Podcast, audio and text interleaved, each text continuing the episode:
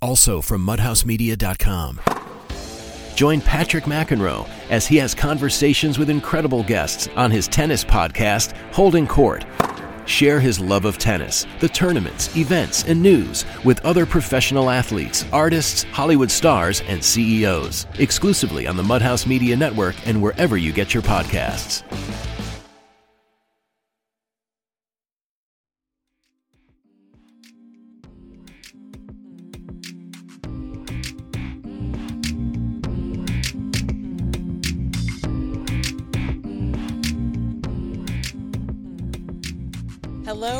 Welcome to Tanya's Table.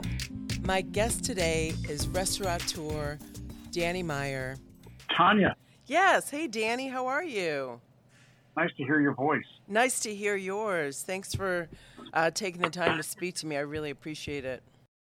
Where are you today? Are you um, out of the city? I'm, yeah, I've actually been away from the city for some period of time, Mhm. um, which is frustrating, very, very frustrating. But we can't get anything done in the city. Right, right. I imagine. Wow. I mean, I can only imagine what you've been going through in your businesses with this. Um, Well, maybe not that dissimilar from what you've been going through. Well, I mean, you're responsible for so many more people. I think, you know, I was thinking about that last week about, you know, my health and wellness. I'm like, I'm responsible for a lot of people, and I'm not even responsible for that many compared to, you know, you. And that must, you know, that must be a lot to uh, to to have on your shoulders right now. It's the hardest part. Yeah. It is. It's um, if I think about the nights where I've not been able to fall asleep, it's Mm. almost all been connected to uh, people challenges. Mm-hmm. Mm-hmm. retaining people, not being able to retain people. How are we taking care of people who we couldn't retain? Yeah. Oh yeah, you're right. Yep. I was going to get into that later, but I'm so glad since we're on that. Why do you think like our industry got so stuck, you know, didn't evolve, like we're so behind in the the you know, the people part of the business, the really like making sure there's systems in place so people have you know, mental health, um, you know, care, so people have savings, you know, things like that. Have you any thoughts on Yeah, that? I, I mean, I've spent a, a lot of time. Well, you know, while we've not been able to operate restaurants, we have had a ton of time to contemplate uh, the industry and, and Mhm. how to make how to make the kind of changes that we're going to need if we want to move away from uh, so many people issues where we don't we don't do for our own people what we try to do for our paying guests, which Mhm. is take great take great care of them Mm-hmm. and certainly thought a lot about that. You know, last time you and I were together, we were talking about um, challenges being a woman, Mhm. and now we now we're talking about challenges of being um, a, a person of color as well as being a woman. Mhm. And and you can talk about, and I, I promise you that that those are, you know, amongst many many other problems that our industry, I think, has perpetuated, and I think a lot of it has to do with um, the challenges that come with having very, very small, unpredictable margins. Mm-hmm. Mm-hmm. And when that happens, and, and on top of that, and I think you and I have spoken about this, um, a compensation model that that just does not work in so many different ways. Mm-hmm. And and when you combine those two things together, think think about it. If your margins as as a restaurant operator are declining month by month by month, Mm-hmm. you know, in the in the list of of the hierarchical things you're going to do to save your business, the, the first thing is you got to pay your rent, Right. and that's not going away, or you're go, or you're going to be evicted. Right. And the next thing you have to do is pay for all of your food and, and beverage supplies. And then you have to pay for all kinds of insurance. Mm-hmm. And then you have to pay payroll taxes. And at the end of the day, something gives. And what gives, unfortunately, is uh, I, I, think uh, needed and appropriate compensation for people who work in our business. Mm-hmm. And I'm, I'm just a firm believer that the the um, the tipping system, as we know it, has only helped to perpetuate that. And yep, yep, um, yep. And I was gonna, oh, go ahead. It's frustrating. No, it's just it's fr- it's very very frustrating.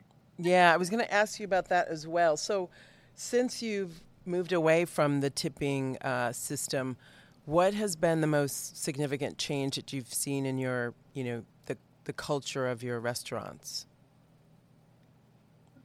Well, I should let you know that today, by by coincidence, is a day that we are going to announce to our team, and then publicly, that that when we do reopen, whenever that's safe to do, mm-hmm. we will be uh, shelving the hospitality included model and returning to tipping.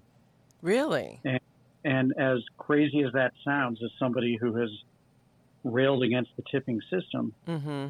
we came to the conclusion that uh, tipping in and of itself is not the problem. Mm-hmm. The bigger problem is the inability, certainly in our state and, and maybe a couple other places, the inability legally to share those tips amongst all hourly workers. Hmm. Because if you're in New York City and your hourly workers are getting a sub minimum wage mm-hmm. uh, in exchange for tips, those tips cannot be shared with cooks and dishwashers and stewards and butchers. Mm-hmm. They can't be shared with anyone who works uh, anywhere other than the dining room. Oh. And we all know that, um, and we recently saw a big study about this. You say, well, what's the problem? Just just pay everybody as well as you can. Well, the, the problem is that menu prices, since you and I have been in the industry, have only gone one direction up. Mm-hmm. And that's good if you're a tipped worker, especially since tips are based on a percentage of menu price. But it's terrible if you're ineligible to receive because right. you're the one that gets squeezed at the end. There's no money left to, to give raises. Right. And there's a disproportionate number of of people of color in the tip ineligible uh, back of the house, and there's a disproportionate number of white people. It turns out in the dining room. Mm-hmm. And so when you, when you look at our industry and you say, what is your industry doing to address some of the broader um, problems that our society is having?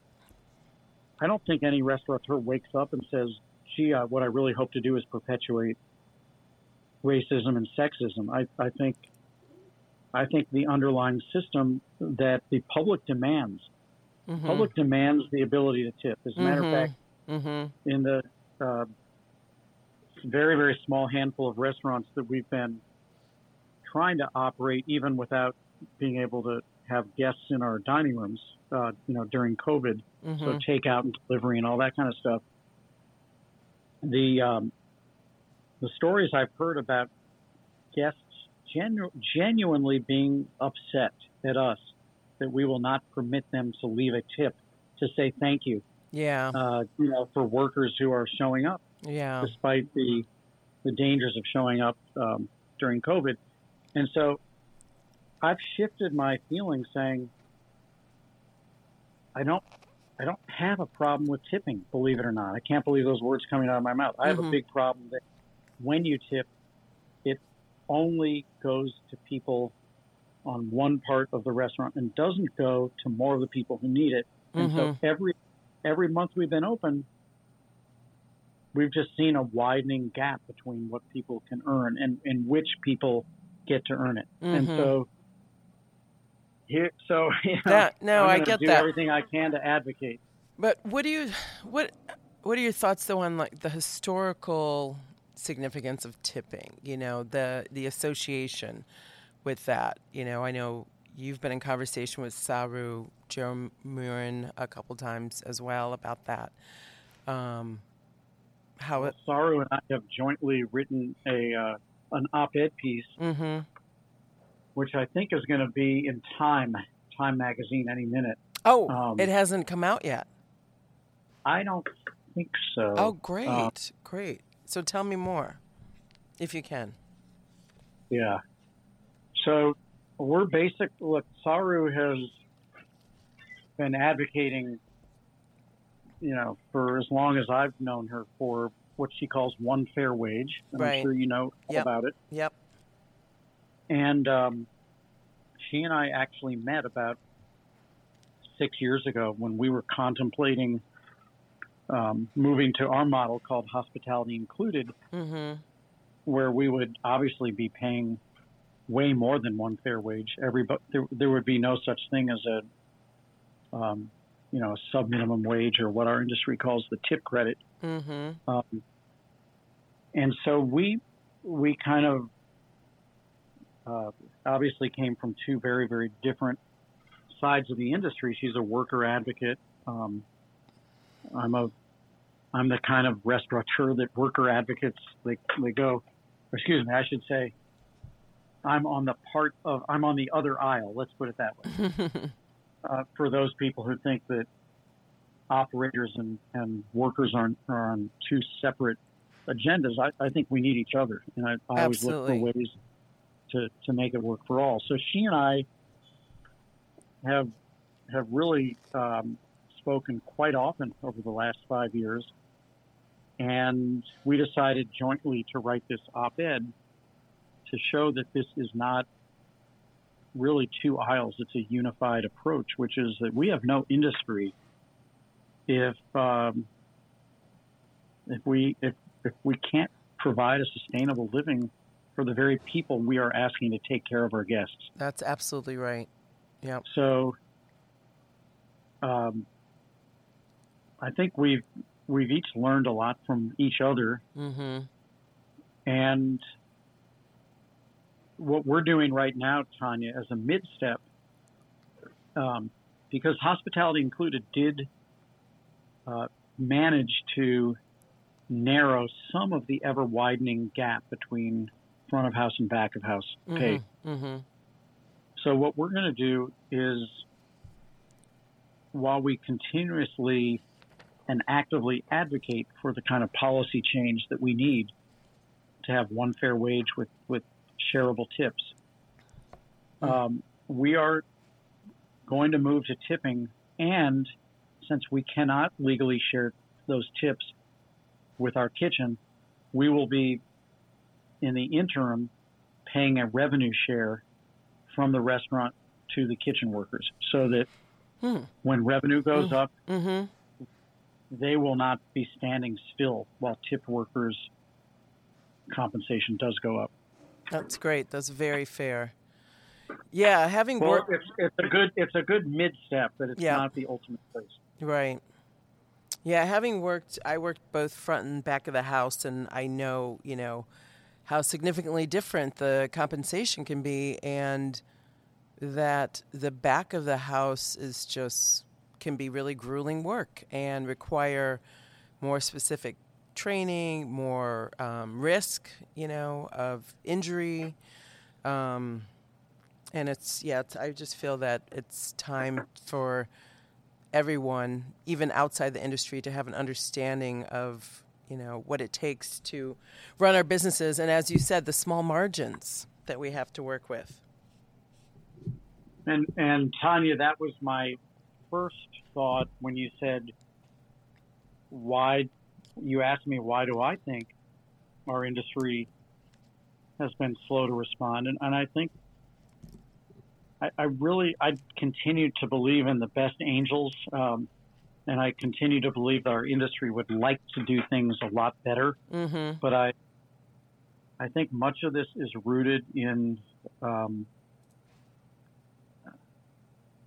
really the, the a compensation model that just perpetuates rather than addresses the problems. Um, Mm-hmm. Mm-hmm. and so we're going to have to come up with a way for in this country where tipping is such a cultural norm. Mm-hmm.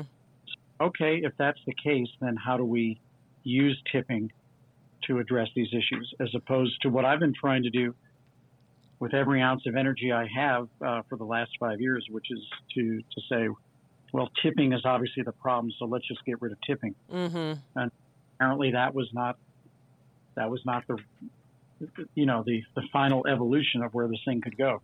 Yeah. Yeah, I find that people, especially we're doing takeout right now. I just have the one uh, restaurant open, um, and people really want to be generous. You know, like you said, they're really appreciating that we have employees that are, you know, kind of they're frontline. They're putting themselves out there to take care of others. Um, so I, I understand that. I can't wait to read the op-ed. I definitely understand that perspective but I think our whole industry, we've just got to, I don't know, create some kind of think tank about how can we, how can we redo this because it's um, it's not sustainable in its current form for sure. I, I'm with you, hundred percent. Great. Well, let's let's talk about that. Um, Tanya, so, there's there's a uh, there's a restaurateur not far from you, I think. Uh huh whose name is Jesse Cool. Do you know her by any oh chance? Oh my gosh, she's amazing. Yeah, she's just gonna go to the no, no tipping model, right? Well, she's got a model which I really admire, which is a little. It's, it's actually different. It's, oh, she calls she calls it heart of the house. Mm-hmm. And she's paying one fair wage to everybody. Mm-hmm. And there is a line on the guest, as I understand it, because I've, I've not been there, but as I understand it, there's a line on the guest check that uh, rather than saying tip, uh, it says gratitude. Oh, and it nice. gives it, it gives the guests an opportunity to say thank you to all of the people who made that experience happen. Mm-hmm. And so that gratitude is shared shift by shift mm-hmm. with every hourly worker who worked that shift. Yeah. And she says it does an amazing job of, of really encouraging more of a cohesive team spirit. Mm-hmm. That her guests like it because she explains it and they understand it. We cannot do that, sadly, in New York yet. Mm. Yeah, I'm definitely gonna. I, thank you for reminding me. I'm gonna reach out to her because I did read that somewhere, and I've attended um, some of the uh, some conferences and seminars with Jesse, and she's a really progressive thinker and just really smart and a solid restaurateur for sure. And I don't think she's known a lot outside the Bay Area market, uh, but she's been, you know, she's been doing it for a while. She has. Yeah. That's right. Yeah, it's yeah, it's just um, this is. I mean, for me, talking to other colleagues in the business and seeing what everyone else and hearing what everyone else is doing is uh, really helpful and really important because we all want to do the right thing and we all want, you know, ultimately our employees to, you know, be happy and healthy and to live comfortably and not paycheck to paycheck. Um, but since I've been in this business, 30 some years, like that's been the, the norm. And, um, you know, personally, I'm, I'm tired of it. It's exhausting. You know, you have, um, yeah, it, it makes your job harder. right. It makes my job harder. right. It makes it feel less worthwhile. exactly. And I'd also say a whole lot less fun. I, I, you want your people to thrive. That's right. Exactly. Exactly. That's what, you know, that's what ultimately ultimately is going to bring the joy to the customer as well. Um, so I had a question about. I know you know hospitality is what you're known for. Um, since you know your book "Setting the Table" came out and the transforming power of hospitality and business. Uh, that's definitely a um, a reference book for most uh, restaurateurs right now and give their staff and managers. What do you think is because I love hospitality too. People ask me about cooking. And for me, I'm more about creating the experience in the environment. Um, do you feel like ultimately that hospitality is is valued by say the average American? I know, you know, we live in metropolitan areas where people dine out more frequently at different levels of dining. Um, and it sounds like you and I kind of had parents that uh, raised us, you know, dining regularly and entertaining. Um, and I'm trying to just find a way to convey that to my employees about the hospitality piece of the business, like just the, everything adding up, everything providing the experience for the guests, not just the food, not just the drink. Um, what do you think about in general about you know the general population and and how they're educated about that? I know it's kind of a little bit of a vague question, but well, did you yeah, follow? It, if you follow me, I, I will do the best I can. I, Okay. I hope my answer bears some similar similarity to the question you were trying to ask. But um, I think I think the human craving to receive and to give hospitality is boundless, mm-hmm. and I think it, I also think it's timeless.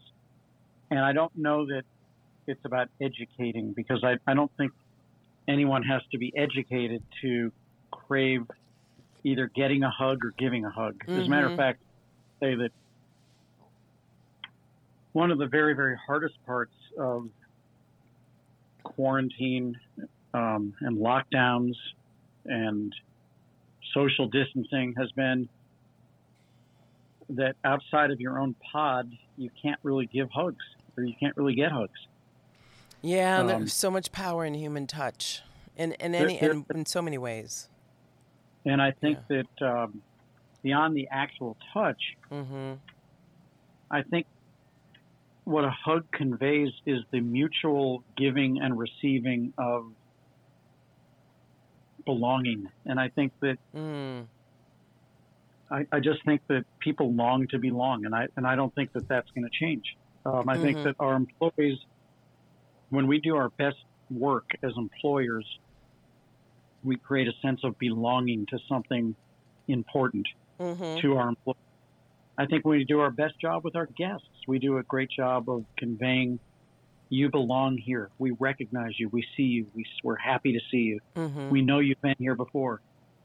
And when that when that moment happens, that's hospitality because Mm-hmm. on the receiving end knows you're on their side. Mm-hmm. I think what um, I think hollow transactions are happening by the millions every second on this earth, Mm-hmm. whether it's you know online transactions Mhm. or whatever. Mm-hmm. But I I continue to believe that you know the that people are going to crave and continue to crave eye contact, a smile, and a hug, which is they want to Mhm. know you see them. They want to know you're happy to see them. Mm-hmm. And you know when you, I don't know who packed all that great food you cooked for me. Uh, I hand packed it myself. Actually, I was thinking about that. well, I got to just, say, I got to, I could feel, I really could feel the joy. Now I know it was you, but I could feel the joy of that person conveying pleasure that I would then have the pleasure of receiving. Aw, thanks. And I'm that- so excited to do that. hug. That's a hug. That is, that, that was. And Yeah. I just think that that that's forever. That we didn't start it. We're not going to end it. Yeah. Um, been going on as probably as long as there's been people. Um, now, will people? You know, we're just in such a weird period where we've been. Our industry has lost the very greatest resource we have, and that is to bring people together. Mm-hmm. Mm-hmm. That's us at our best. Yep. And It sure is. I remember after after 9/11, I think the restaurants in New York City did more to help bring that city back than any other industry because Absolutely. we provided comforting places of welcome where people could be with people and feel hope. Yep. Absolutely. And that's been taken away from us. What? How do you get that? You know, through a delivery app. You, it's just it's different. Yeah, even before COVID, I really wasn't uh, embracing the delivery apps. It just, I felt like that wasn't the point of why I went into business. You know, I went into business to place a plate of food in front of you and to tell you about it and to, you know, provide the music and the smells. Um, but you know, it's just this uh, society of convenience. Um, so in this time when and after 9/11, where do where do you go to find inspiration and you know motivation to keep moving forward? Because you've you've been in this business for a long time. You've seen a lot of ups and downs, although you've had a lot of great successes. Um, where do you where do you go? Where do you find your um, your strength? Are you spiritual? Do you have mentors? I am actually spiritual. Um, I and my spirituality gets very, very much lit by nature. Mm. Um, I, I feel like I think a lot about this. Um, I'm a Jewish guy, but never had a bar mitzvah, uh, so it's. I think you can be spiritual without ga- gaining it through organized religion, but I think in Mhm. general, spirituality is something that might be unique to human beings, and it's just this. It's amazing sense of wonder and humility. Wonder, how did all of that happen? How did all Mhm. that, the beautiful stuff happen? The really hard stuff happen? And and look how powerless I am in the face of it all. And I think that that that wonder and humility is a uniquely human combo. And Mhm. um, so I definitely, I, I feel like that's serving, it's serving me professionally right now because how did all this happen? Right. And and and look how powerless I am to do a lot about a lot of it. right. That doesn't mean that if you if you hear a, a tornado coming, you can't be smart enough to get into the cellar, and if you hear about a hurricane coming, or even a rainstorm, you can't put on a you know put on a raincoat. Mm-hmm. I I think in this case, it's just been so hard to find ways to make an impact. Uh, when the thing you do and the thing that feeds you the most, which is taking care of other people, Mm-hmm. has not only been taken away in terms of your guests, but what if what if taking care of employees means doing a better job of unemploying them? Mm-hmm. That's really hard. That's just bizarre. mm-hmm. Mm-hmm. And so then to your original question, which is what motivates me to keep on keeping on, it's like, you know, it's, I've always, like, like almost everyone in our industry, n- no one got into this business in the first place because it was easy. You obviously, Right. you did it because of two things. You think that you have the ability to make people feel good through the through the work you do, and you Mhm. like that Mm-hmm.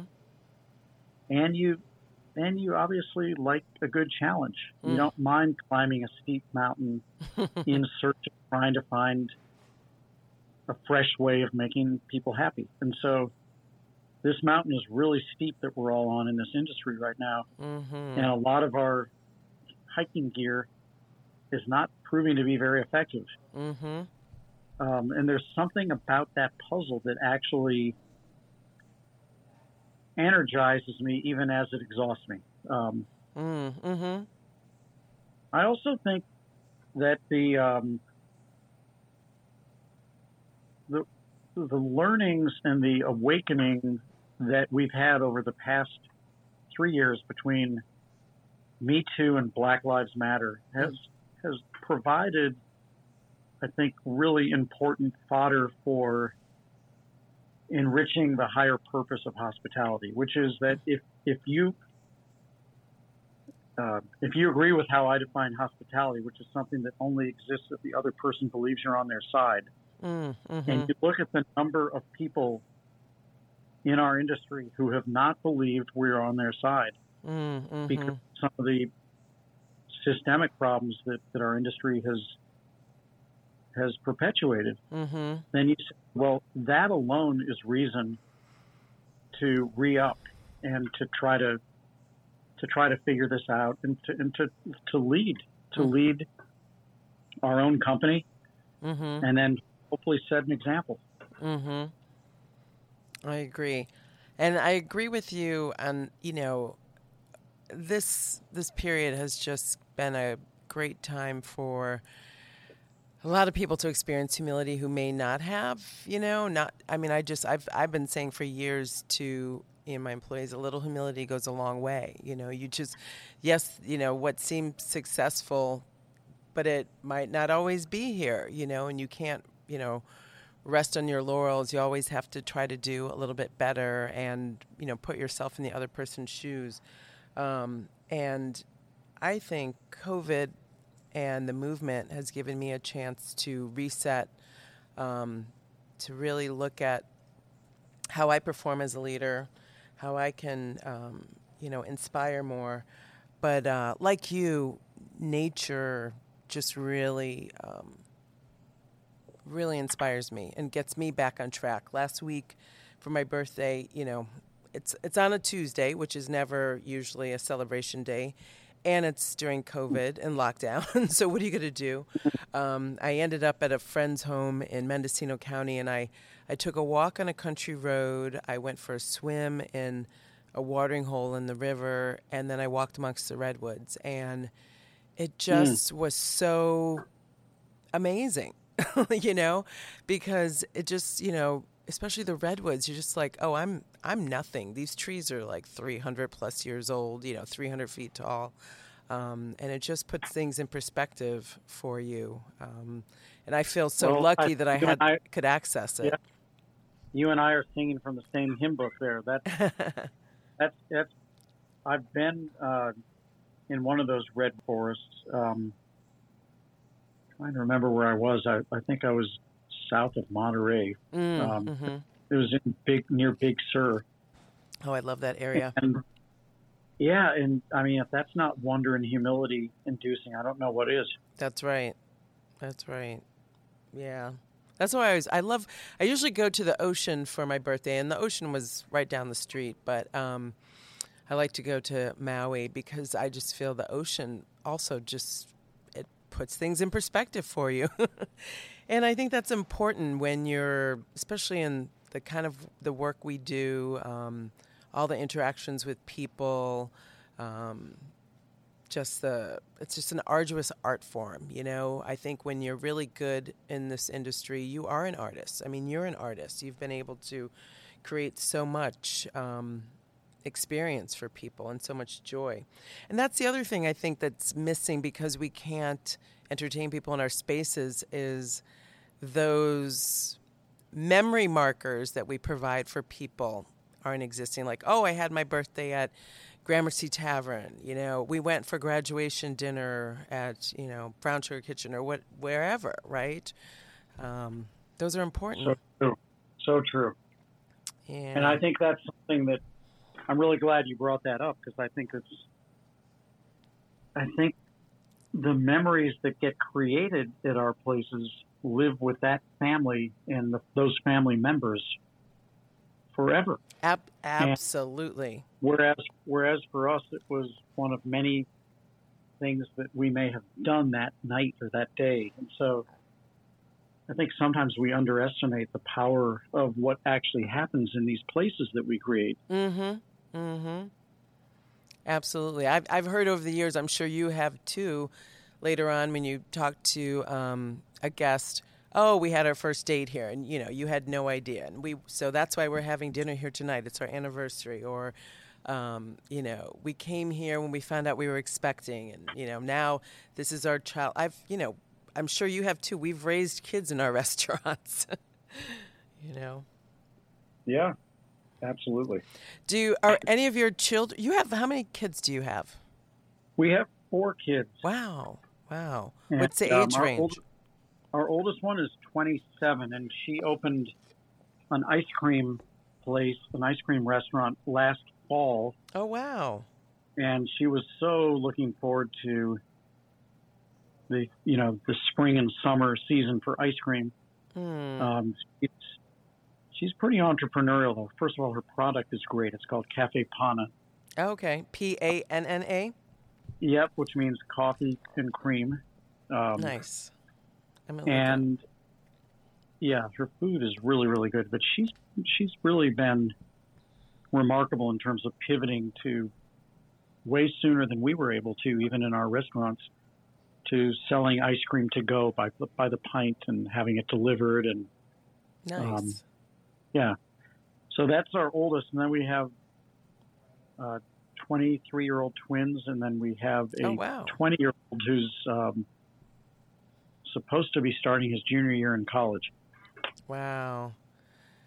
How's how's he doing with that? I mean, just that college. Ex- those are the I, f- I feel the most for the high school and college seniors who, you know, missed out on some of their experience this year. Yeah, I think I feel badly for them, and I, you know, one of our kids was supposed to graduate from college uh, back in May, which she did, but it was virtual. She wasn't able to to walk with her class, etc. Mm. But um, look, I think everyone's trying to make the best of it. The the son of ours who's waiting to hear whether his college will start or not Mm-hmm. Baked a beautiful loaf of sourdough bread today. So like so many others across the country, Right. he's Everybody's learned how to do baking. that. Yeah. Yesterday he made some of the best biscuits I think I've ever had in my life. Um, so every everybody's trying Uh-oh. to make them. I got some Yeah, uh, competition. I'll tell you what, I think you would like them. They were good. They were cheddar jalapeno. I'm oh, I'm sure I would.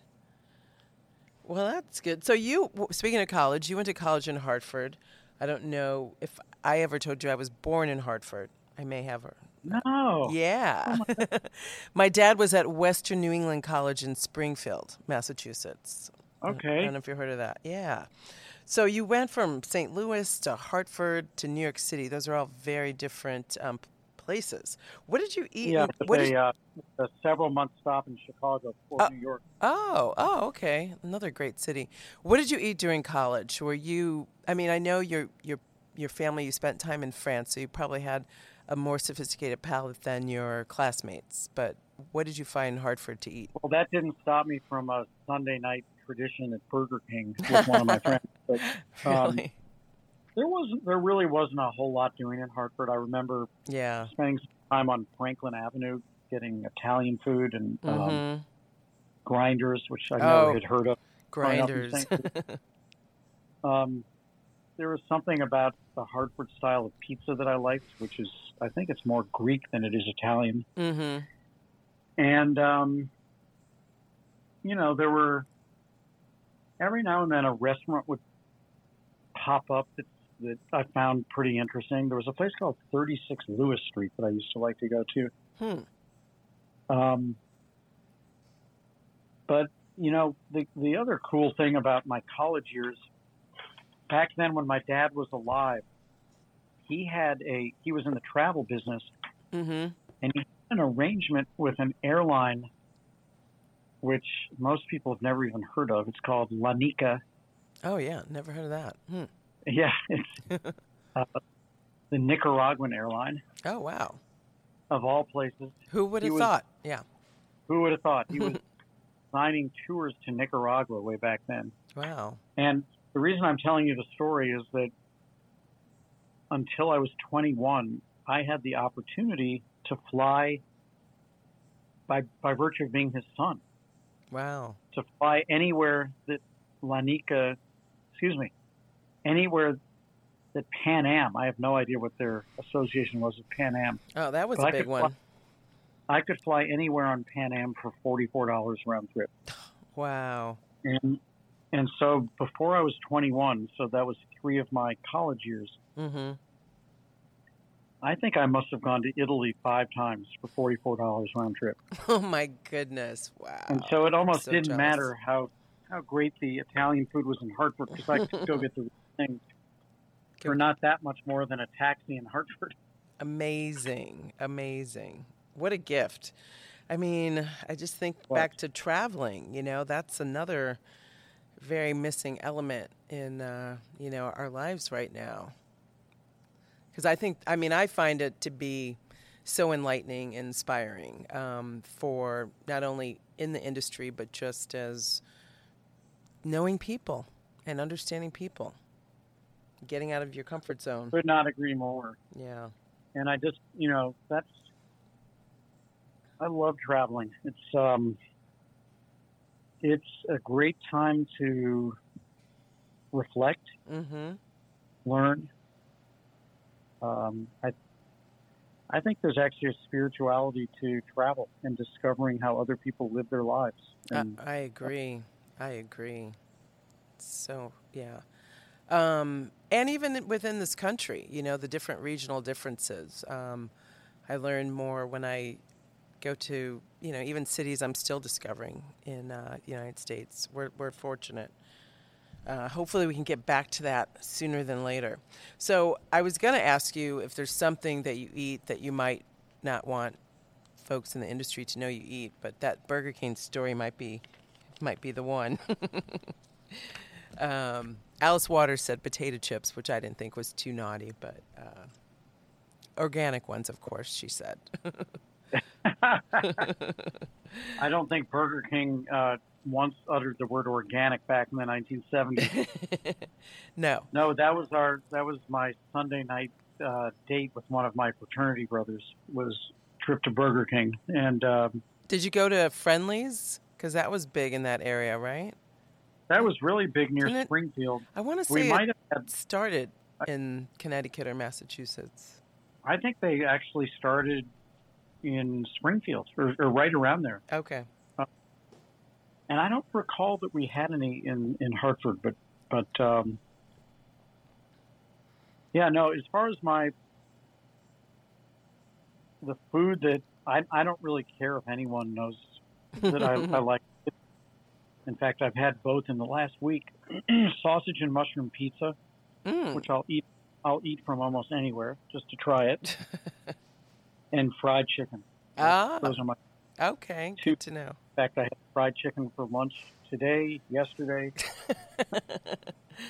Wow. I, I keep saying fried chicken is not going out of style. I'm sorry, but it just isn't. We have been quite busy, and that's our biggest seller always. Even without the waffles. I can't do the waffles right now because they don't really travel well to go, which is why when I packed up that to go uh, lunch for you or travel meal, I think I put a disclaimer on there. Please don't judge the waffles because once you put them in the uh, the packaging, they, they start to wilt. Well, it's like French fries. you Right. know, I think. But in, interestingly, I would say that fried chicken is one of the last remaining food food groups that people they just don't they don't really want to cook it at home, You're right. And- You're absolutely right. and therefore, if you make a great fried chicken in a restaurant, Mm-hmm. it's a pretty good, pretty good bet you'll have a good business from it. Yeah. The other thing, and I, I think the most underrated reason that hamburger places work is the French fries, because very few people make French fries at home either. That's true. You're absolutely right. You're absolutely right. Um, so, but the Burger King excursions were they at all? Did they at all inspire the Shake Shack? Uh, you know, No. development. Not- no, not in the least. not in the least. Now, What? on the other hand, I think growing up in St. Louis, where we had lots and lots of burger places, and most of them smashed their burgers. That was just the style. In Mm. St. Louis Mm-hmm. had a, a fantastic. We had a, a bunch of good places to get shakes as well. Mm-hmm. one place specifically uh, that, that made great makes great frozen custard. So Yummy. I would say growing up in St. Louis was much it was where I got almost all my inspiration, and I got zero of it from Burger King. Good to know. Good to know. Well, I your burgers is delicious, um, and as I told you when I was in Hong Kong last year, we were a little inundated with the local cuisine and took a reprieve over to Shake Shack a cup for a couple lunches, and it was excellent. Thank you. Yeah. So, so what do you? I mean, you know, I've I've made an effort to expand my brand. Um, you know, to have more than one unit because of because of our small margins, as you know. A lot of times in this industry, you have to. Um, um, expand in order to be profitable or, or to continue to create opportunities for employees And you've done kind of both uh, models, like you've expanded in when you know you were running Shake Shack, so multiple units of the same concept, versus uh, the Union Square Hospitality Group, where you have all these different concepts uh, with you know different types of cuisine. Is there? Do you think one works better than the other, or do you like? Are there different challenges um, for those two different models? Or do you prefer one or the other? Well, I think that the opportunities for um, for a sustainable margin are far greater in a um, fast casual or fine casual or quick serve, however you want to call it, mm-hmm. than they are in a full service setting. Yeah. Um, that that's not reason enough to, to do that exclusively. We continue to, um, or I, I, I continue to love the full service uh, side of the business. Mm-hmm. But I just think that um, both from a scalable stand, standpoint and a margin standpoint, there are absolutely advantages to a business that you can operate without having a chef and three sous chefs and a pastry chef and a sommelier and a reservationist and a maitre d, Mm-hmm. bartender and waiters and waitresses. Just, I mean, uh, never mind things like um, tablecloths and flowers. Right. All those details that add it- up. Mm-hmm. Just think about all the expense lines that just don't exist mm-hmm. uh, in in those other worlds. And so, if you can, if you can find a way to deliver approximately the same amount of quality in terms of what you put in your mouth Mm-hmm. Um, and save the the guest a lot of money and a lot of time relative to going to a full service restaurant. They'll often take the trade off of saying, you know, I got just as much flavor, but I saved money and time, and the only thing I had to, to pay for all that savings of money and time was, um, you know, I'm I'm probably not going to have the food brought to me at a table. Mm-hmm. You know, Mhm. I think I think there's something to be said for both. I but I also I would also say uh, that having the uh, the qualitative chops that come from having started a full service restaurant is a really good idea because Mhm. It just means that the taste level of what you're serving stands a better chance of legitimately making a mark on on that marketplace. Mm-hmm. Mm-hmm. So I have not not yeah. percent of the time, but you know, I think, um, for example, Chipotle, which I, I think deserves credit for being really the first breakout national chain whose founder came from a culinary background. Um, Hmm. you know, Steve Ells had not just gone to the Culinary Institute, but he also worked at Stars uh, in Mhm. San Francisco, Mm-hmm. Jeremiah Tower Mm-hmm. and he, he knew and he knows really really good ingredients and, and culinary technique and there's a reason i think that that brand really stood out because if you can start with that kind of background and then learn the systems necessary for scaling Mm-hmm. which are they're, they're not, it's not easy to learn that as a matter of fact um, it's a different mindset i think you know so many people in the full service restaurant industry are far better at improvising solutions than they are at creating systems Oh, absolutely. Yeah. But I that- couldn't agree more. I'm I'm not you good at it. yeah if, if you came on the other hand if you came from a background where you're expert at systems mm-hmm. it might be harder to retrofit good taste That's right. Yeah. Which is why, yeah, sometimes when you go to certain venues or certain operations, you're like, wow, this is, it doesn't have that, you know, that umami or that taste that I want. Well, because they don't come from that place. That's, that's true. Um, I had another something I was going to ask you about that when you were talking about. Mm, I lost my train of thought. But um, so what do you? Let's just end on. Oh, I know. You had mentioned that you didn't think uh, people needed to be educated, but what do you think about like starting in school and not just you know, Alice Waters obviously is doing the um, the edible schoolyard and teaching kids where their food comes from, but you know, starting with you know hospitality and personally, I think cafeterias are not really conducive to um, I don't know, just like people really coming together. you know, I just I find them to be so divisive. I don't know. What are your thoughts on on you know maybe teaching kids more about dining when they're in grade school and and junior high as opposed to just going to the cafeteria or going to grab you know a fast food lunch. Wouldn't that be amazing? um, mm-hmm. I, I I have a tough time. I mean, that it would be amazing um, it's tough for me to imagine that that's going to make it into too many curriculums. But um, I remember our oldest daughter, the one who I, I told mm-hmm. you has an ice cream restaurant now, which is what she did with her English literature degree. hey, I have a degree was, in Russian literature, so you know it's that's awesome. It is what it is. What you did, and I'm yeah. I'm political science, so go figure. Right.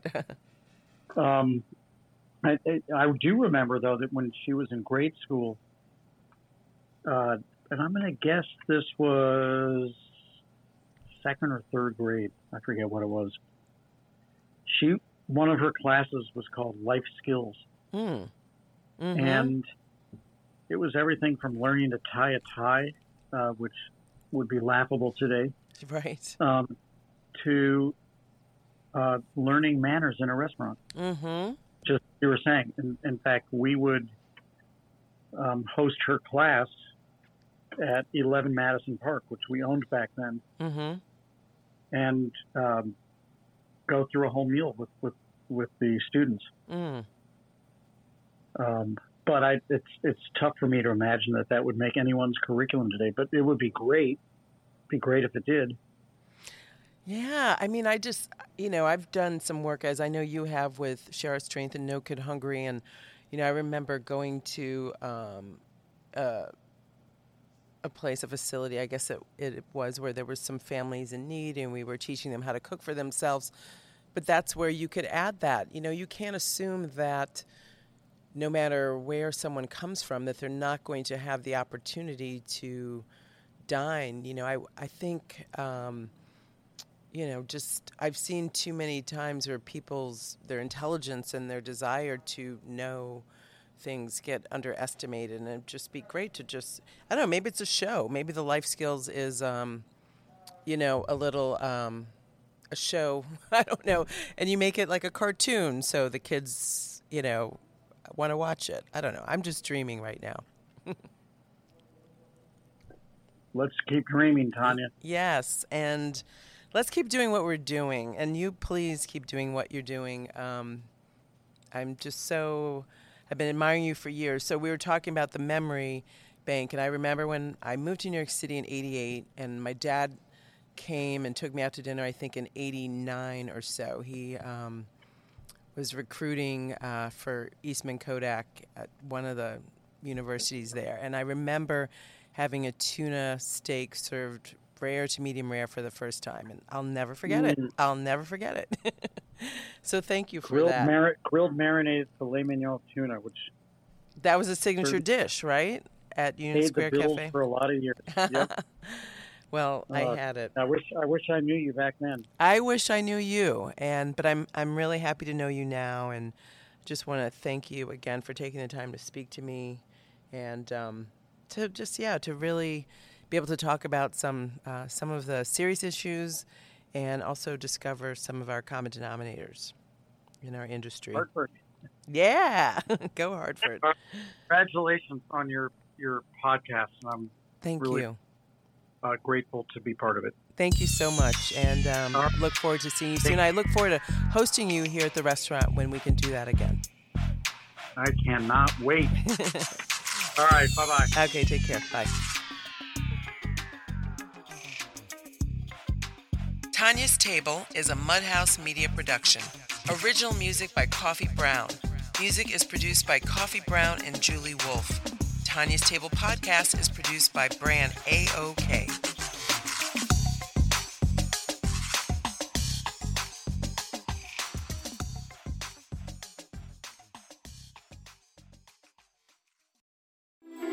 Like what you're hearing? Download and subscribe to all of our shows at mudhousemedia.com.